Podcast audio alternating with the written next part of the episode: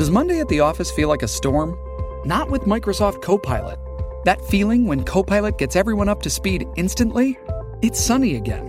When Copilot simplifies complex data so your teams can act, that sun's shining on a beach. And when Copilot uncovers hidden insights, you're on that beach with your people and you find buried treasure. That's Microsoft Copilot. Learn more at Microsoft.com/slash AI for all. Hello, everyone, and welcome to the Loopcast.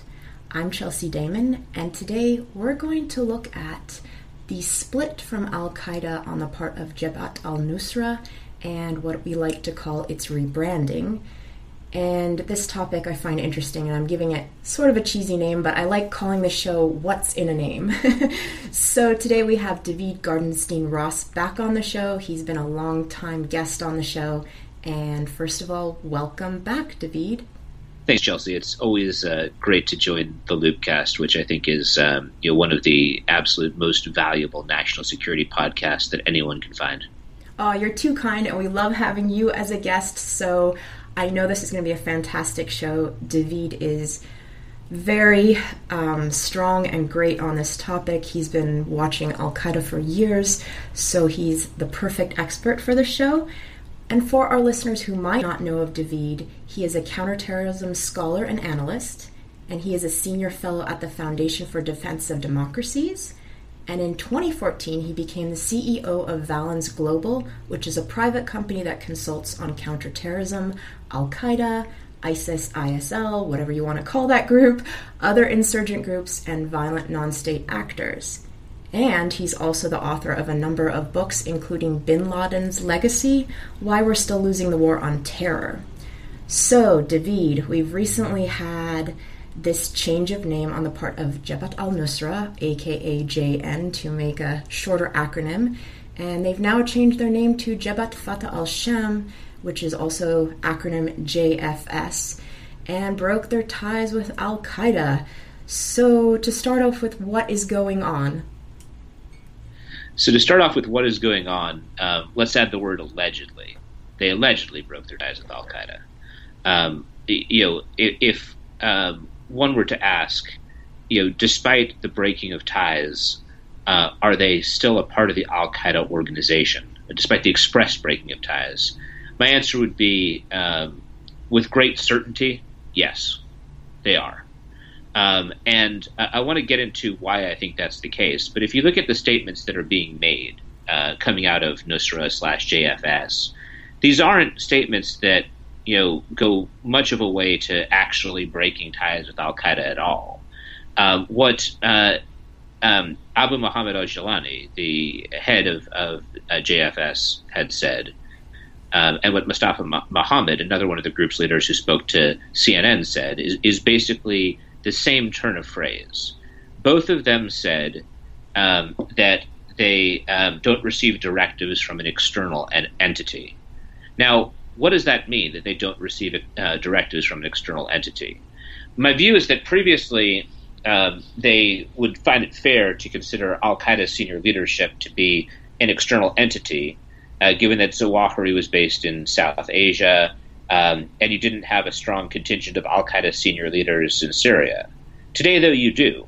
I mean, that that's well known that uh, the Khorasan group uh, is uh, present in Syria, which is um, a, a, group of Al Qaeda senior leaders who uh, migrated from the Khorasan region, from you know, Afghanistan, Pakistan, uh, over to Syria.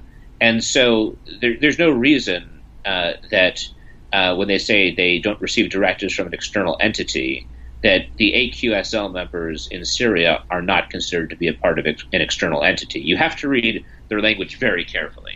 Second thing is that uh, it's known that Jolani, the group's emir, uh, had bayat to Ayman al Zawahiri, who's the emir of Al Qaeda.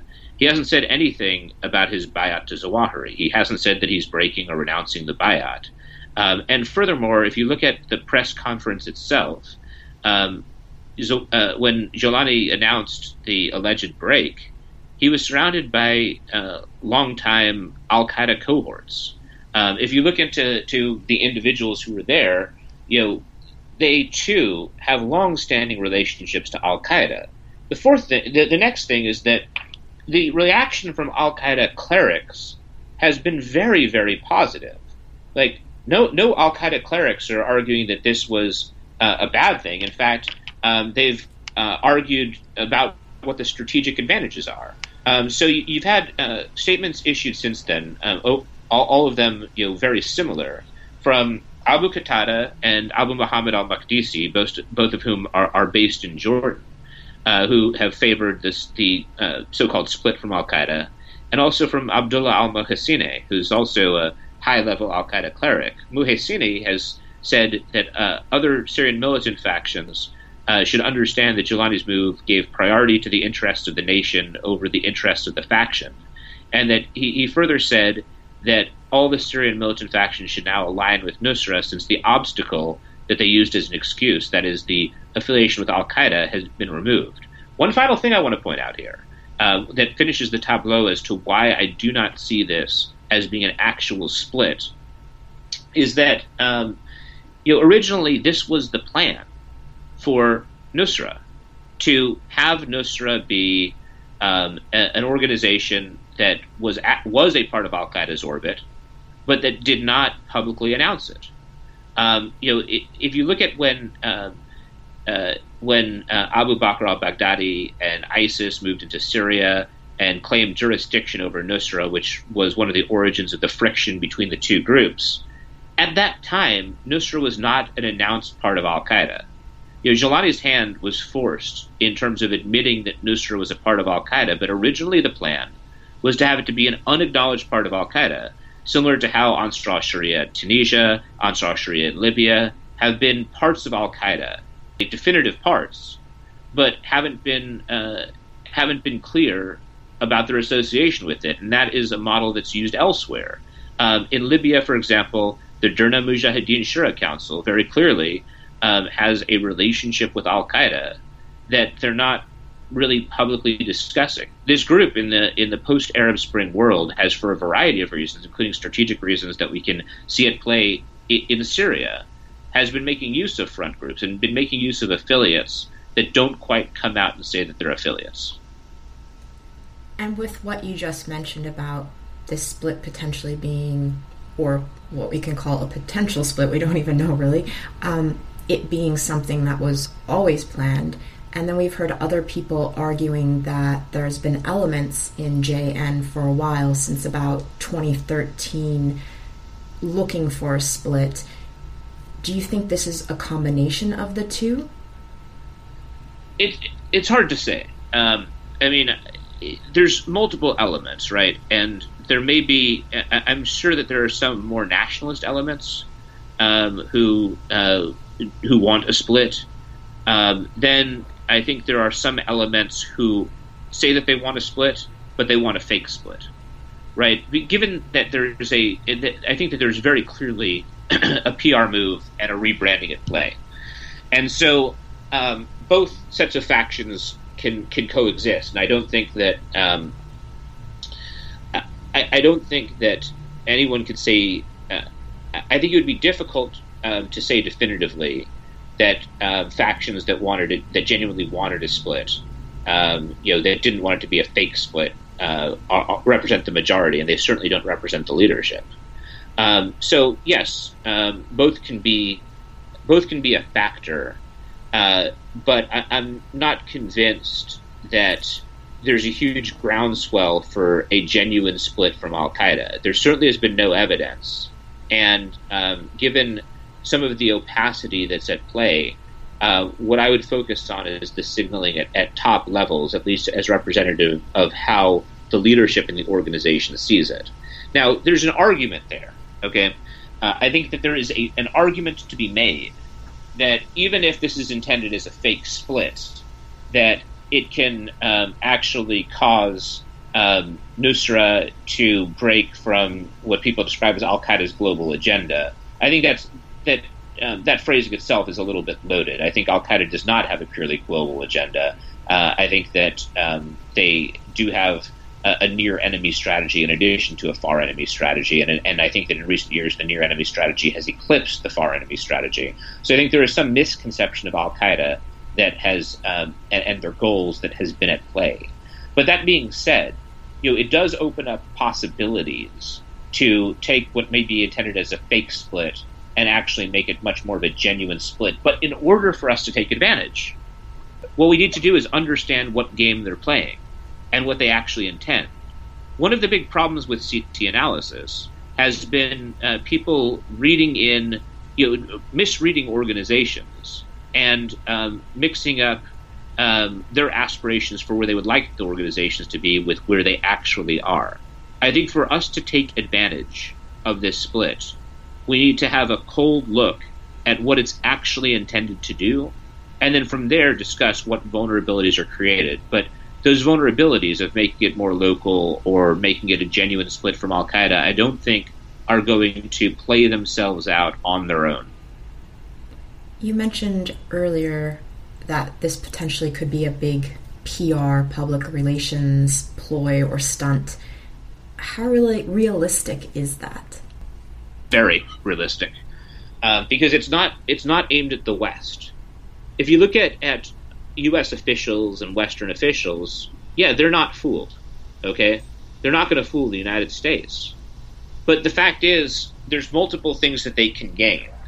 Um, if you look at what's happened in recent days since the JFS um, alleged split from Al Qaeda, it has broken the siege of Aleppo, uh, at least according to its own propaganda. I think that um, you know it's early days, so uh, I wouldn't at all um, say that this will uh, this will continue. But they were able to claim that they'd broken the siege of Aleppo, which had been um, really front and center in um, the Arab media for some time. Uh, the U.S. has not been aggressively pushing back on the idea that uh, Nusra uh, slash JFS had split from Al Qaeda because the U.S. hasn't been aggressively pushing it. Uh, I think they're they're going to be able to uh, claim this rebrand. So other things that are at play is it makes it easier for other rebel factions to work with JFS slash Nusra um, because they allegedly are no longer a part of Al Qaeda. Uh, so the stigma that attaches to Al Qaeda, you know, is diminishing with respect to JFS slash Nusra. Uh, one further consideration is for a while, Nusra, even when it was officially a part of Al Qaeda, uh, received state support from Turkey, from Qatar, from Saudi Arabia, and it also, you know, very clearly, undeniably, with 100% certainty, um, had U.S. backed rebels help it to make advances using weapons that the U.S. had give, given to it. Um, now, that's not you know conspiracy theory. That's horrible U.S. strategy. But at the end of the day, um, if uh, JFS slash Nusra isn't you know redesignated a terrorist organization by the U.S., by the United Nations, by the European Union, and the like, uh, if the stigma slips from working with it, they're going to have more people working with them. They're going to have more state support, and quite possibly more in the way of private support. That's what the rebranding is. It's not fooling Americans. It's putting themselves in a position where they can operate more openly in the region. And even while they were officially a part of Al Qaeda, they'd actually been able to operate pretty openly and get state support. This opens them up to more. What sort of impact have the U.S. and Russian airstrikes potentially had on this choice to, I'm going to put in air quotes, break from AQ? Oh, there, there's no question about that. Uh, you know, multiple commentators have fingered, and, and correctly, uh, that uh, the U.S. had been talking to Russia about uh, cooperating on the targeting of Nusra uh, prior to uh, this announced split. And one of the purposes of announcing the split was to make it harder for the U.S. to aid Russia strikes against Nusra slash JFS. So this is a good thing for JFS or JN, whatever we're going to call them nowadays. Uh, I guess JFS. So also, we recently had a CNN interview with Mustafa Mohammed, who, as you mentioned, is one of JFS's leaders, and he's also someone that's designated a global terrorist by the US government in May 2016. And so CNN gave Mohammed the opportunity to discuss via a taped interview about this split.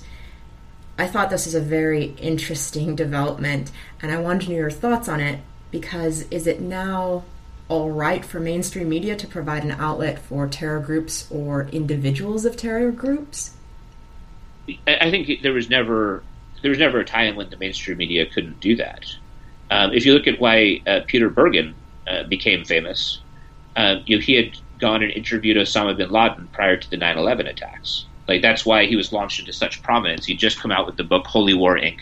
at the time of the 9/11 attacks, and, and that was fine. You know, nobody had a problem with that. Nobody felt that Bergen had acted unethically by interviewing bin Laden. So uh, I don't have a problem with CNN doing that now. Um, I do think that it's important to contextualize um, that uh, these guys may not be what they say that they are, and likely are not what they say that they are. Um, I, I, think that it, it's important to contextualize uh, the questions around whether this is a genuine split. But I think it's fine to interview them. Um, and moreover, um, they're certainly being interviewed in the Arab world, which is their core target audience. Uh, so I, I, don't think that there's a reason um, you know, CNN couldn't do that. It's not material support, uh, just as um, you know a, a, whole variety of unsavory characters from you know murder suspects to dictators are interviewed by the mainstream media. It's not to propagandize for them, rather it's to report on you know what major and uh, consequential figures are saying, and you know JN slash JFS is indeed major and consequential. And as you mentioned, at least when I viewed the interview, it, it seemed like a great propaganda piece. Mohammed really made JFS sound sweet and innocent, and we're here to help Syria, and you know the the typical propaganda of that conflict. And in the interview, he also mentioned being completely independent from AQ. And I know you've touched on this and the reality of this statement, but why don't we look at that a little bit deeper? Yeah, I mean, the statement was that um, with the formation of JFS, we are completely independent. That means we don't report to anyone. We don't receive our directives from any external entity. Um, and I would you put a lot of weight on the very end of that phrase. Look, for for one thing, it's not as though these groups don't lie, right? Like, I, I wouldn't necessarily, um, I, I, wouldn't take it at face value that just because a spokesman says that they have, uh, that they are are now completely independent, that means that they are completely independent. Um, and you know, the, the use of the phrase "we don't receive directives from any external entity," which is similar to what Jolani had said, is I think a fairly significant. Um, look, at, at, the end of the day, if you look at what what uh, for example, Ansar al-Sharia Tunisia, which is very clearly, very clearly was an Al Qaeda front group, had said, um, you know, they talked about how they admired Al Qaeda and um, had the same methodology, uh, but they uh, flat out denied that they were a part of Al Qaeda. Uh, so, yeah, I mean, th- there's this phrase which I think is doing a lot of work, the external entity phrase. Um, there's, you know, this has more of a suggestion than uh, I would say Jolani's original statement of actually splitting from Al Qaeda. But I don't believe it. Right? You don't see um, you don't see Al Qaeda members being distressed at one of the most powerful branches of the organization leaving. Right? Like instead, everyone's uh, all, all, the Al Qaeda leaders are praising this. You know, when you look at, at old Al Qaeda hands who are um, who'd gone to Nusra you know they're still um, you know they're still there. They're not leaving uh, the Nusra JFS territory. So uh, you know it's it's certainly it, it is what they are saying, uh, with I think some phrasing which is uh, you know very deliberate in nature. Um, but I, I, don't see uh, evidence that this is genuine, and um, in fact, I, I, think the evidence um, you know significantly points to the contrary. It points to uh, their reversion uh, to, um, to to what their original plan was before the the uh, ISIS challenge rolled in, and I think it, it's worth also noting uh, that um, you know this, given that this was their original plan, um, this was Nusra's original plan it seems like one of the things that's at play is they just they, they assess ISIS to be uh, a diminishing challenge. Uh, initially, um, I think that they might have broken last year, Uh, but the reason why they didn't break, quote unquote, break from Al Qaeda, is because of the fact that um, that uh, that would have been perceived throughout the jihadist world as Al Qaeda falling apart, and it might have actually threatened other Al Qaeda affiliates with leaving uh, at a time when uh, uh, ISIS was making a full court press to try to win over Al Qaeda's affiliates. Um, and now, you know, ISIS, even though it's able to launch a large number of terrorist attacks abroad, um, I think that that uh, ISIS is in decline. It's not as um, compelling. It's not as powerful. It doesn't have the same kind of pull that it did before, and um, I think that is one of the reasons uh, that they, they feel fine about uh, announcing this split now. And something you touched on the idea that there are still a lot of AQ individuals, operatives in the region where JN, now JFS, is. It really sense it for me. It, it causes the sense of you still have these individuals there. So realistically, looking at that, how strong could a potential break between AQB if you still have individuals that potentially have either emotional or logistical connection to AQ? And I would love you to discuss that a bit because you have individuals that are long-time AQ members, and then all of a sudden we have this so called split. It just, for me, brings up red flags. Yeah, uh, that that that's um, absolutely uh, correct.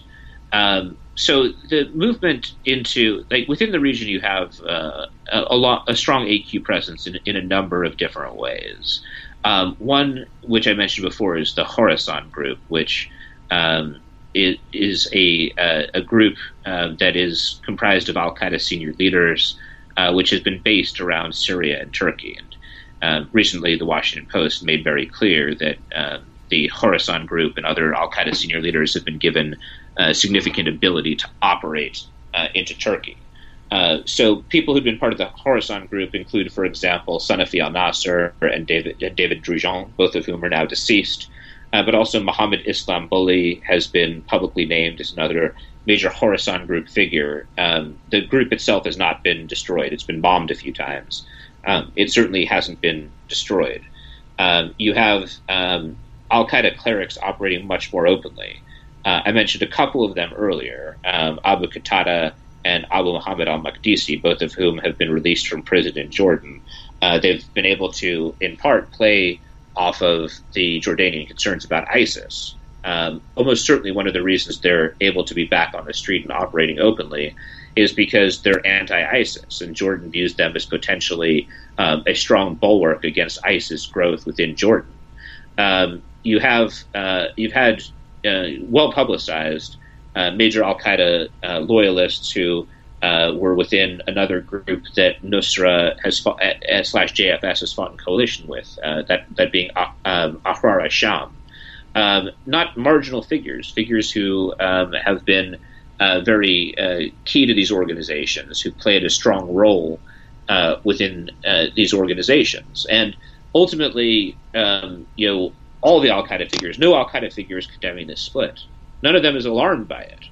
Um, they all seem to uh, to they all seem to think that it's a very good idea, and all of them emphasize the same thing, which is that this now removes the excuse of any militant faction in Syria that didn't want to work with Nusra because of the Al Qaeda brand. Now, let me be very clear. This was Al Qaeda's strategy for the Arab Spring. Uh, bin Laden, quite famously, wrote a letter um, from Abbottabad talking about how Al Qaeda um, should operate under different brands. He considered changing Al Qaeda's name. And once the, and their strategy um, after um, Al Qaeda in Iraq's loss in the 2007 to 09 period, Al Qaeda in Iraq, of course, being ISIS's predecessor, their strategy was mo- to move towards uh, more of a population centric approach and a, an approach that favored localization, where Al Qaeda branches were seen as much more of a part of the local aspirations, of the organic aspirations uh, that people had locally. And, and, so, you know, this is very much in line with that brand that they have been trying to take on, Um, and uh, it's something that both is meant to appeal to to locals, to region, to militant groups that are active on a local level, uh, and also to make it easier for donors and other external supporters to support them, because now they're claiming to be more of a local militant group um, and uh, claiming to um, uh, downplay some of those global aspirations that Al Qaeda was so known for. So, could we potentially call this a grand Al Qaeda initiative, this idea of the split with JNJFS? Yeah, I mean, look, you'll find um, plenty of people who, who disagree, uh, to be very clear. And you mentioned before that there are differences in analytic conclusions. So, um, one thing that, that I, I, always emphasize is it's important for all of us to check back and see who's getting these things mm-hmm. right. Um, my answer is yes. That that is uh, that is what it is. Um, as I said, people, you know, there's disagreement among experts. You can, uh, there are plenty of people who you could interview who would give you the opposite answer. Um, but I, I, think that that what we can look for is, um, you know, number one, uh, what is its relationship with uh, other Al Qaeda branches and Al Qaeda fighters after, uh, you know, after this supposed split occurs. Uh, number two, is it acting like other Al Qaeda or unacknowledged Al Qaeda branches? Number three, at some point, you know, uh, communi- communications between Nusra and other parts of Al Qaeda will uh, be intercepted. Do these communications suggest that, in fact, it is a part of Al Qaeda? Uh, number four, uh, there's the question of um, the bayat that uh, Jolani has to Zawahiri. does he maintain that relationship of bayat? uh, post the alleged split? Those are a few questions. Those are a few of the things that were, that one can look to to determine who is right. So look, there's a split opinion, and um, people who are really interested in this should should hear what analysts have to say on the other side. But for my money, um, I, am putting the um, probability of this, my confidence level, very high. Uh, I'd put it at um, you know 95% confidence that this this is in fact an Al Qaeda initiative. That in fact it, it is something um, which is you know approved of and is part of a plan at top levels as opposed to an organic push from factions who, who legitimately wanted to break from Al Qaeda. Going back to the CNN interview with Mohammed, um, he points out that as the Nusra Front, the group only was really focusing on Syria in the recent scheme of things, and that now as JFS, they're going to do the same. So they basically have no intentions of shifting their policies to the West. A, what are your thoughts on this? And B, to me, this sounds like very much saying, you know, we are here to, without saying it, should I say, we are here to save the Syrians from other groups like ISIS that's much more potentially extreme than us, JFS. We're here to free the Syrian people of ISIS and Assad and yada, yada, yada. So let's hear your thoughts on this. Yeah, I mean, I think that's the message that they're sending, that they're there to free the Syrian people from Assad and ISIS, um, w- with the emphasis being on Assad. Um, you know, he's correct that Nusra's focus, um, when it was a part of Al Qaeda, was local. Um, although uh, you know, you do have um, the Khorasan group, which, um, uh, you know, as has been reported, um, had uh, ambitions or, or plans to strike externally, and it, it housed the Khorasan group.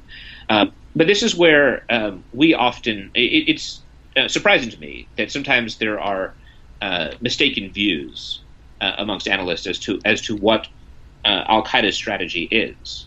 Um, sometimes it's said that you know what Al Qaeda's strategy is is to strike the West or to uh, attack the far enemy, and you know that has in recent years very clearly changed. I haven't seen a good study that actually outlines what its far enemy strategy is.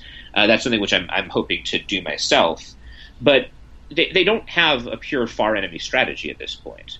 Um, the reason why in the 1990s um, Al Qaeda affiliated jihadists decided that striking the far enemy, that is the United States and the West, should be their priority, is because of the view that if they were able to topple the near enemy, that is so called apostate regimes within the region, uh, that outside actors uh, like the U.S. or France would step in and uh, save those local regimes. Uh, something they pointed to as an example was the Algerian Civil War, where the Algerian government received support from France uh, in order to make sure that Islamic militants wouldn't topple the Algerian regime. Uh, Post Arab Spring, it's actually very clear that um, the far enemy is nowhere near as capable of preserving local regimes as it once was. Uh, you know, the topic, topic of Ben Ali and Mubarak, of course, those were not done by uh, jihadists. They were brought down by protests, and um, you know, subsequently, subsequently in Egypt, uh, subsequently in both states, you had you know Islamist parties come to power, and then uh, more secular leaning parties replaced them. In Egypt, that happened via a, a coup. In Tunisia, that happened through the electoral system. But then you have Libya, where in Libya, um, after the U.S. intervened uh, to very foolishly uh, remove Muammar Gaddafi, uh, you haven't had the state put back together, and jihadists have a tremendous amount of operating space, controlling a great deal of territory on the ground.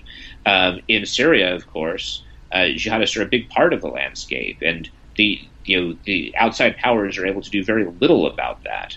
Uh, there are other places where you have where, where, outside powers aren't able to dislodge the jihadist presence. Uh, you do have um, you know um, heavy insurgencies in both Somalia and Mali, where uh, Al Qaeda is at the forefront of them, and most likely in Somalia they'll end up as AMISOM, the African Union mission there, draws down. They'll end up controlling territory in Yemen, the Yemeni state has collapsed. Outside actors aren't able to keep it together, and Al Qaeda is able to control a great deal of ground, uh, including uh, you know, they withdrew from the fifth largest city of Yemen, uh, from the port city of Mukalla, but they control all of the surrounding territory, and they still control a large strip along the coast. So the strategic outlook that uh, prompted them to adopt this far enemy strategy in the 1990s just no longer applies to today's world.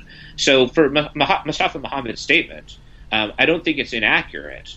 It's not fully accurate because I do think that, that ultimately um, a group like Nusra slash JFS controlling territory does pose an external threat. I actually don't think there's a question about that. But in the, in the near term, they are near enemy focused. They're not focused on striking the West. But that is entirely in line with what Al Qaeda's strategy has become. If you look from theater to theater, in terms of where there's a strong Al Qaeda presence, um, it's been more focused on uh, the battle at hand and less focused on external operations. That's the case with uh, Al Qaeda, the Al Qaeda franchise in Yemen. Even though there have been some terrorist plots aimed at Western targets coming out of Yemen, that was the case for Nusra. Um, it's the case uh, for the various Al Qaeda groups in Libya. It's the case for um, the uh, Al Qaeda uh, franchise um, in Tunisia, which is Katibat Uqba ibn Nafi. Um, it's the case in Mali. Um, it, though um, you know, Al Qaeda the Islamic Maghreb has also carried out a number of attacks on Western targets in West African hotels. So it's generally near enemy focused with uh, some strikes at the far enemy.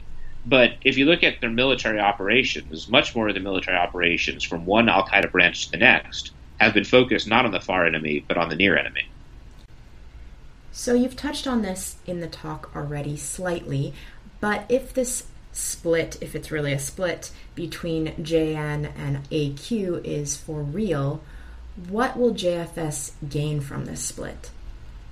Well, if it is a real split, um, what JFS gains is uh, if they are focused not on the uh, on striking at the West, but instead focused on, on the near enemy, and they really don't have any external ambitions, then it allows them to operate at a regional level while diminishing the extent to which they'd be targeted by uh, Western uh, CT or counterinsurgent forces, uh, and also removes the stigma uh, of working with Al Qaeda. Um, what it costs them uh, is um, lack of access uh, to the Al Qaeda network's resources and support.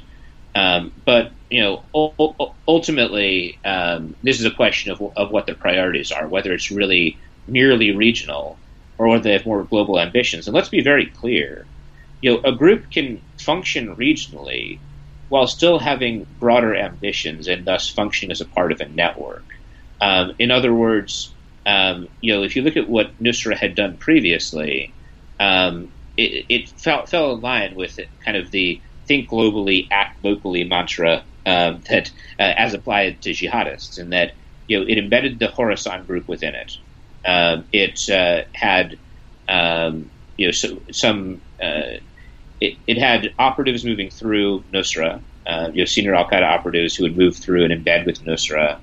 Um, you know, all, all, of these are things that that organization uh, did, which are consistent with preparing for something that is not just limited to Syria, uh, but rather which extends beyond the borders of Syria. And on that point, do we even know what JFS's future goals might be? Well, it depends on whether I'm right or wrong, right? Like, if I'm correct about it, it's actually not that difficult to understand uh, their future goals. If I'm correct, it's you know embed themselves further with uh, rebel populations in Syria. Um, it's uh, you know host uh, Al Qaeda senior leadership work in conjunction with them while publicly downplaying its connection to Al Qaeda. Uh, it's put itself in a position where it can control territory, um, basically, you know, either a proto emirate or perhaps a declared emirate, um, and um, serve as an arm of Al Qaeda's global strategy. If I'm correct, if I'm incorrect, then it's something, you know, more regional, uh, more local, um, and then there'd be more of a question mark over what it's going to be doing strategically. If this is in fact a split, will JFS meet its objectives by doing this? If it if it is a split, your question is, will they meet their objectives by splitting? Correct. Um, if it is uh, a split, um, then yeah, I think that uh, um, I, I, think that it, it, probably will help them meet their objectives. As I've made clear, I don't think it's a genuine split, um, and I think that actually, uh, even if it's not a split, it helps them uh, to achieve their objectives uh, by helping to advance this rebranding uh, posture that had started long ago under Al Qaeda, um, initiated by Al Qaeda senior leadership. So, Daveed, you've been on the show a number of times, and you know that when we have time permitting, we'd like to give our guests a moment of thought. So, if there's something we might not have touched on in the show, or something that you'd really like to add, I'd like to hand the floor over to you. Hmm. Um, I would. I think this is another interesting area because we've gotten into um, uh, an area areas in the past when I've been on the Loopcast um, where there have been you know uh, splits in expert opinion, uh, sometimes very heated ones. Um, and this is an area where, as I made clear, you know, without disparaging anyone, where there is very clearly a split in expert opinion. So I, I would um, point back to the last show which I did, uh, which I thought was was um, uh, very good. That was with me and Tom Nichols, where we were having a follow up on the discussion we'd had on expertise, and uh, we talked at some length about Philip Tetlock's new book and how uh, Tetlock argues correctly that we need more of a metric in terms of keeping track um, in the world of, of punditry. And I applied that to the analysis of violent non-state actors. I've been very clear over the past few years. So I'm, I'm not saying anything that will surprise anyone who's familiar with my work. That I think the field has done a poor job of understanding and predicting uh, jihadist organizations. Um, I think that that to me, uh, as I said on my show, the show with Tom, I think that uh, good uh, descriptive understanding of these groups will be reflected in predictive analysis. So I think here, as we have had multiple times before, we have a clear split in opinion about what this development means, and um, I, I would encourage people who want to know, to improve the state of the field to pay attention to these splits and let's track them and let's see who gets things right. Not really so that we can enforce one set of personalities over another, but so that we can become better as a field and understanding where our analysis goes wrong and why. The final thing I'll say in that regard is that um, if I am correct that this is not a genuine split, there's a real cost to not understanding that. And, and I think that that is, is actually the world that we are absolutely going to be in, where the U.S. doesn't act to counter um, this PR move, and it gives JFS slash Nusra a greater ability to operate in the region when they already have a lot of ability to operate.